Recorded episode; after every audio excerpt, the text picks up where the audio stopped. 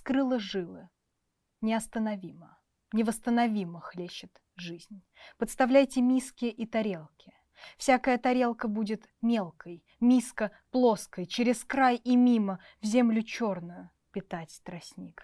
Невозвратно, неостановимо, невосстановимо хлещет стих. Умерла? Совсем не так. Поэт Марина Цветаева живет и здравствует. Теперь она о смерти не говорит. Пастернаковская веревка позади. Как поразительно. Живая только о смерти и думала, а теперь нет. Говорит, красную кистью рябина зажглась.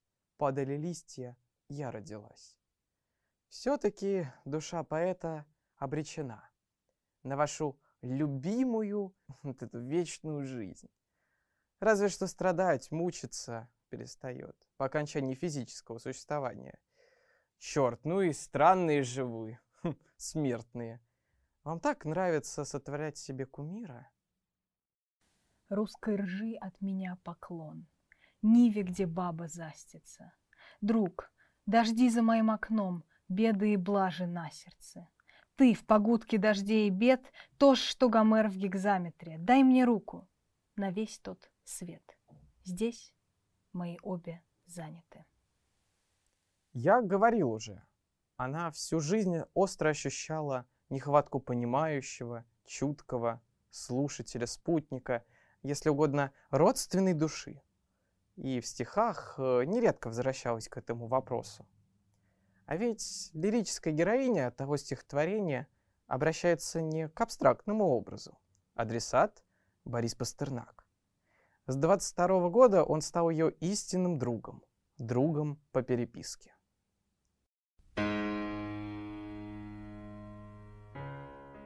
Вот что писала мне Марина, когда только начиналось наше с ней общение. Мой любимый вид общения – потусторонний. Сон. Видеть во сне. А второе – переписка. Письмо как некий вид потустороннего общения, менее совершенное, нежели сон, но законы те же. Не скрою, переписываться с Мариной поначалу было нелегко, неловко как-то, но с каким же интересом относился тогда к ее удивительной творческой и сильной личности. И насколько теплой и тесной была связь между нами, людьми, которые на протяжении десятка лет не имели возможности увидеться воочию. А началось-то все с чего? Первое письмо для Марины я написал после прочтения ее верст. Не прокомментировать этот сборник не позволила мне совесть. Восторг, дрожь в голосе, рыдание.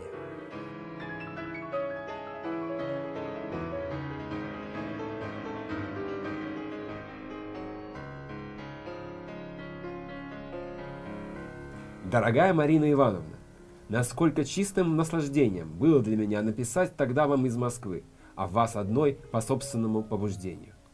Пастернак, вы первый поэт, которого я за жизнь вижу. Вы первый поэт, в чей завтрашний день я верю, как в свой. Как рассказать мне и то, что нас с вами связало, когда даже и вам мне этого не выразить, ибо единственным выражением этого будет ближайшая наша жизнь ее труде, в ее сосредоточенной тишине и в той силе, которую я единственно силой-то и почитаю, и которая предшествует размерам и их творит, зарождая. Так странно вам писать. Метель лепила на стекле кружки и стрелы – Свеча горела на столе, свеча горела. На озаренный потолок ложились тени, скрещение рук, скрещение ног, судьбы скрещения. Расстояние, версты, мили. Нас расставили, рассадили, чтобы тихо себя вели по двум разным концам земли. Ты вправе, вывернув карман, сказать «Ищите, ройтесь, шарьте». Не все равно, чем сыр, туман – Любая быль, как утро в марте. Вереницу певчих свай, подпирающих империи, Посылаю тебе свой пай праха дольнего. По аллее вздохов, проволокой к столбу телеграфное «люблю». Умоляю, печатный бланк не вместит, про мадаме проще. Это сваи, на них Атлант опустил скаковую площадь небожителей. Вдоль свай телеграфная прощай. Слышишь, это последний срыв глотки сорванной. Простите. Это снасти над морем Нив, Атлантический путь, тихий, выше, выше и слились, Вариадина, вернись, обернись, даровых больниц заунывная не выйду. Это проводами стальных проводов, голоса Аида, удаляющиеся, даль, заклинающая, жаль, пожалейте, в всем хоре сей различаешь, в предсмертном крике, упирающихся страстей, дуновение Эвредики, через насыпи и рвы. Эвредики, увы.